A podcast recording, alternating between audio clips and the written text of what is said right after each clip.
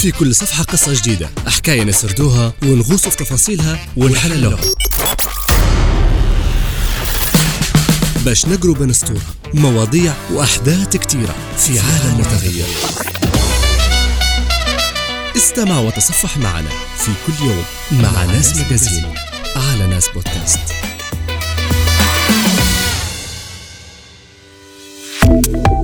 مستمعينا أهلا وسهلا بكم في عدد جديد من مجلة ناس. تأتيكم عبر راديو ناس 104.5 أف إم في طرابلس الكبرى وعبر البث الرقمي ناس ومنصات البودكاست من خدمة ناس بودكاست.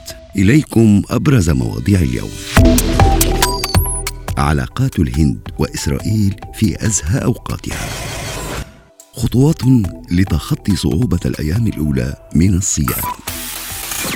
لعشاق الدراما مسلسلات رمضانية قديمة لا تنسى.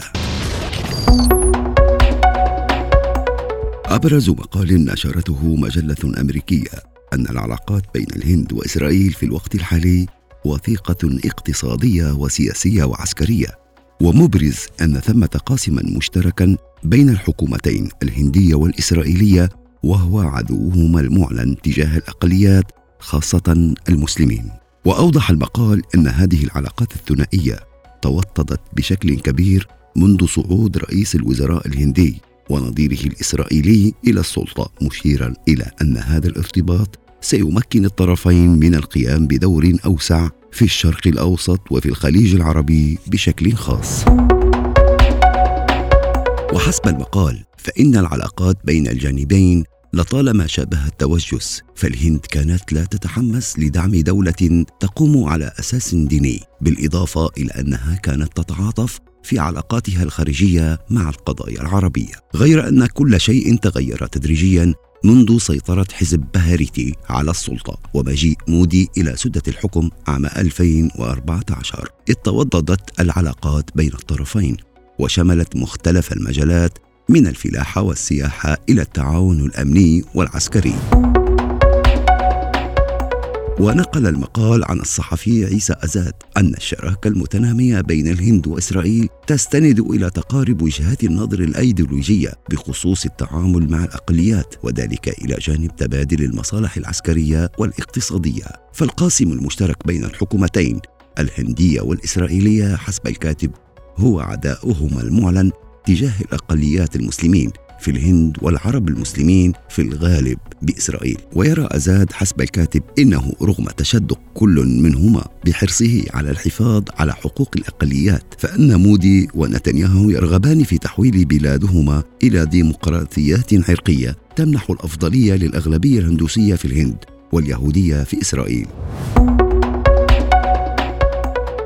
وذكر المقال بأن الهند كانت دائما متحفظة في علاقتها مع إسرائيل. إذ صوتت ضد خطة تقسيم فلسطين عام 1947 كما صوتت ضد قبول إسرائيل دولة في الجمعية العامة للأمم المتحدة عام 1984 ولم تعترف بها إلا عام 1950 كما سمحت لها بإنشاء قنصلية في مومبابي عام 1953 وظل التعاون معها محدود وبشكل سري. وكما يوضح التقرير على تقديم إمدادات عسكرية مهمة إلى الهند كما حدث في الحرب الحدودية مع الصين عام 1962 والحرب مع باكستان عامي 1965 وعام 1971 ولدينا أيضا في ناس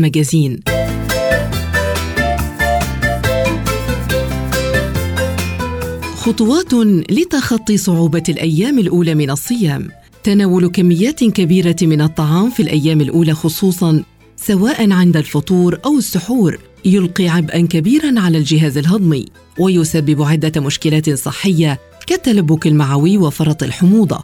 خلال النهار بسبب الارتجاع الحامضي المعدي المريئي دعا الدكتور المعاني إلى تحضير المعدة تدريجيا لطعام الإفطار والتوقف عن الطعام قبل امتلاء المعدة. وتجنب الطعام المقلي والحامض بالإضافة للتوقف عن التدخين وتقليل القهوة والشاي قدر المستطاع.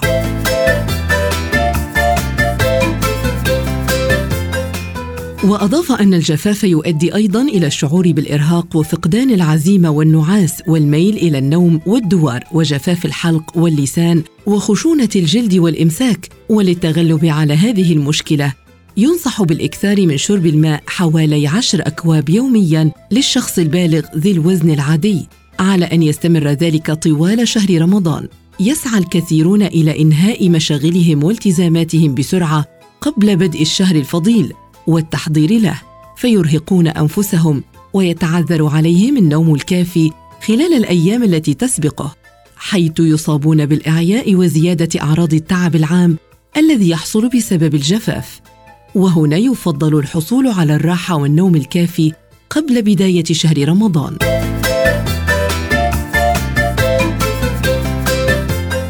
وينصح المصابون بفرط الحموضة في المعدة أن يناموا ورؤوسهم مرفوعة. اما بوضع وسائد تحت الرأس أو يرفع ناحية الرأس من السرير للأعلى.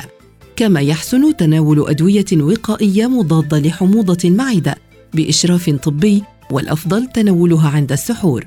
يبين الدكتور المعاني أن الجفاف هو أحد الأعراض المرافقة للصائمين في الأيام الأولى من شهر رمضان وينتج عنه الصداع.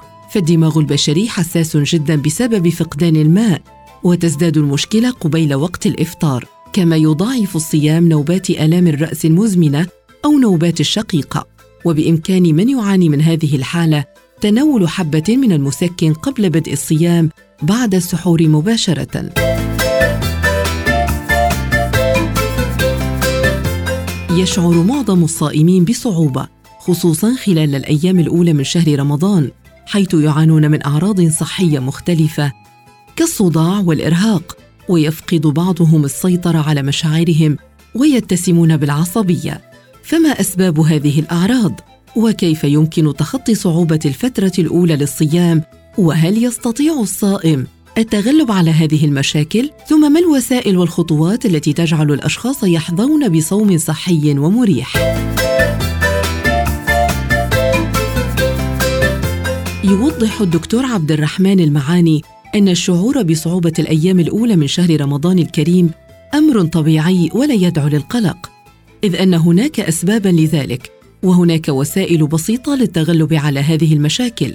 يقول أخصائي التغذية يزن غنيم إن معظم الأشخاص معتادون على شرب القهوة ومن أكثر المشاكل التي تواجه الصائمين قلة الكافيين مما يؤدي إلى الصداع والتعب والإرهاق. لذلك يجب تقليل كميات القهوة قبل أسبوع أو أسبوعين من الشهر الفضيل حتى لا تواجه هذه المشكلة. وينصح غنيم بتأخير تناول وجبة السحور حتى يستطيع الصائم إمداد الجسم بأكبر قدر ممكن من الطاقة عكس ما يفعله البعض وهو تناول وجبة السحور قبل الفجر بساعات طويلة.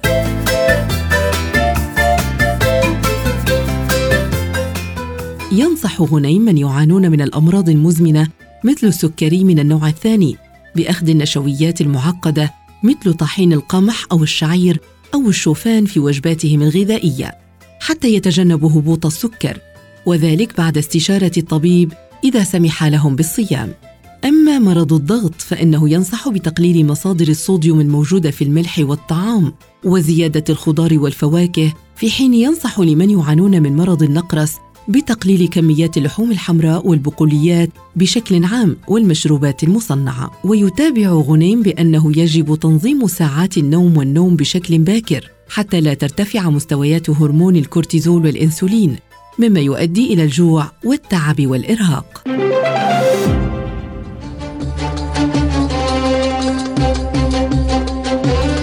لعشاق الدراما مسلسلات رمضانية قديمة لا تنسى.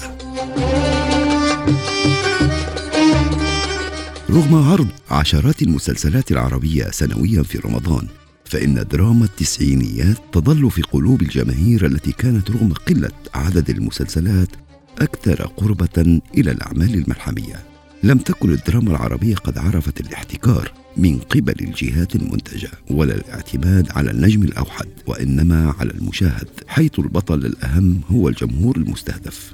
ملحمة ليالي الحلمية. كما يليق بملحمة كان مسلسل ليالي الحلمية الذي استمر طوال خمسة أجزاء بدأت من سنة 1988 حتى 1995 قبل أن يعرض الموسم السادس في 2016 يعد العمل أحد الأيقونات الرائعة الناتجة عن التعاون بين الكاتب أسامة أنور عكاشة والمخرج إسماعيل عبد الحفيظ في وجود تتر استثنائي لسيد حجاب وغناء محمد الحلو.